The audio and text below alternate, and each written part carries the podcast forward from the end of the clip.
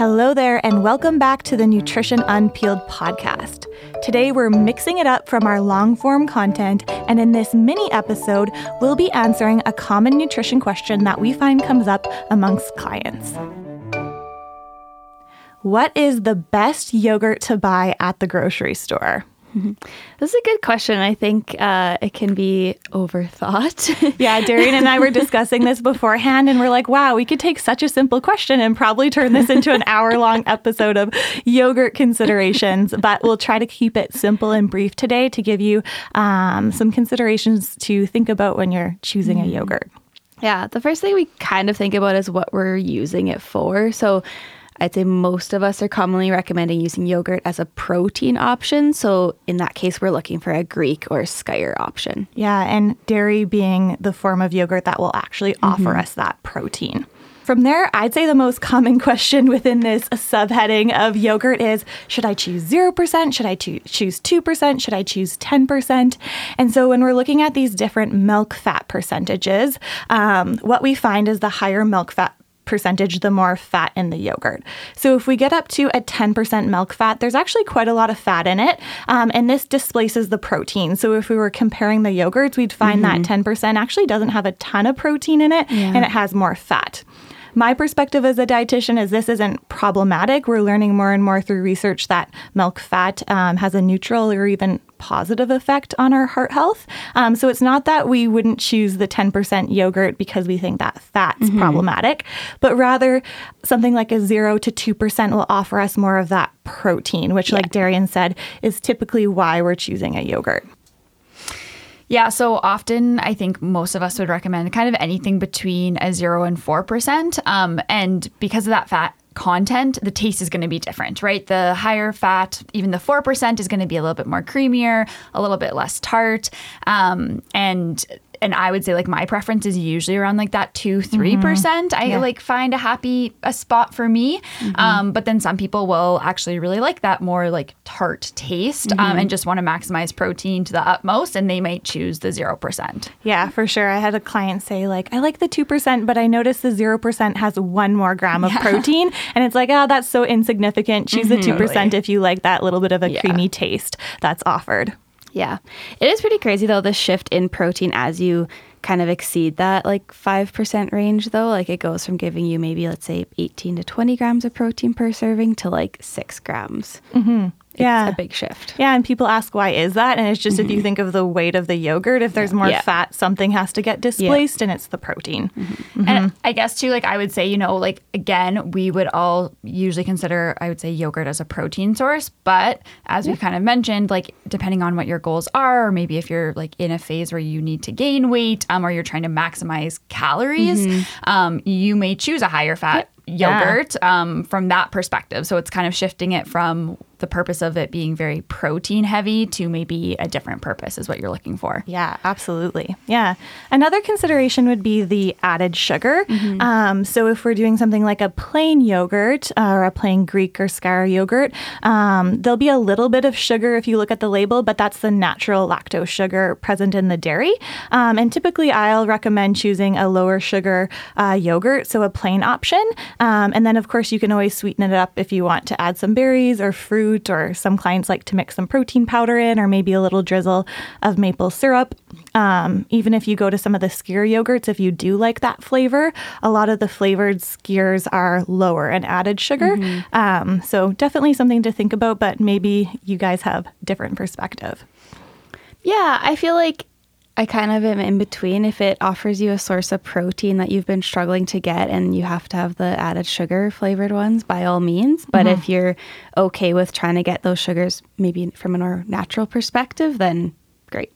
Yeah. Yeah, and probably not surprising. I have the opposite, not opposite opinion, yeah. but um, I personally tell clients I don't gag down plain Greek yogurt, yeah. so yeah. I don't expect other people to. And why I say that is like I'm not the biggest yogurt stand to begin mm-hmm. with, so mm-hmm. having a vanilla option, having the cherry, mm-hmm. whatever it is, like the extra added grams of sugar for me doesn't outweigh the benefit that I'm getting the calcium and the protein from yeah. yogurt, mm-hmm. and I'm going to enjoy it a lot more. So I will usually opt for myself um, for one that already has the added sugar in it. Yeah, yeah, yeah. for sure.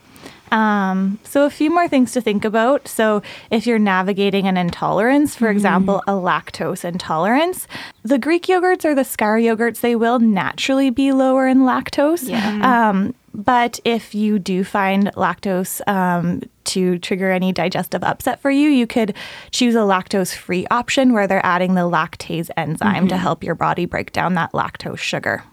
I think that that's something actually that comes up a lot because people who lactose intolerance is not uncommon. Mm. And then people will be like, oh, I can't eat dairy. And then when we can kind of dive into, you know, what dairy has more lactose in it, um, it can be really eye opening for people to be like, oh, I actually tried and I can totally tolerate mm-hmm. Greek or Skyr yogurt and yeah. I don't have to necessarily yeah. swap it out for something else. And I love when that happens because yeah. it's just such an awesome source of protein that's so versatile in snacks and breakfasts and different meals. So if we can bring back some dairy foods and you enjoy them, it's it's really nice to have that option we already like mentioned the classic like you know yogurt bowl kind of example but do you guys have any other ways you like using greek yogurt mm-hmm. Well, definitely the yogurt bowl. Uh, I like to put berries in mine yeah. and pumpkin seeds. Um, yeah, so tasty as a snack. But I'll throw a scoop of it into my protein smoothie. Yeah. I'll often mm-hmm. still use a mm-hmm. protein powder, but I just like adding that little bit of yogurt for some more protein mm-hmm. as well.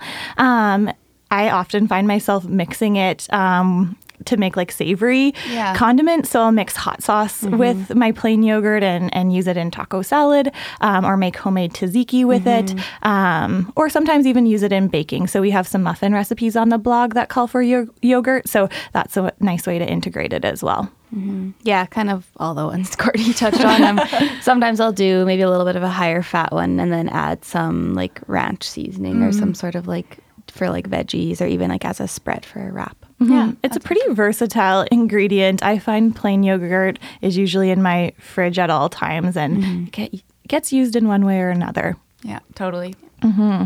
Yeah. So, what do you guys think about like the coconut yogurts or the oat milk yogurts?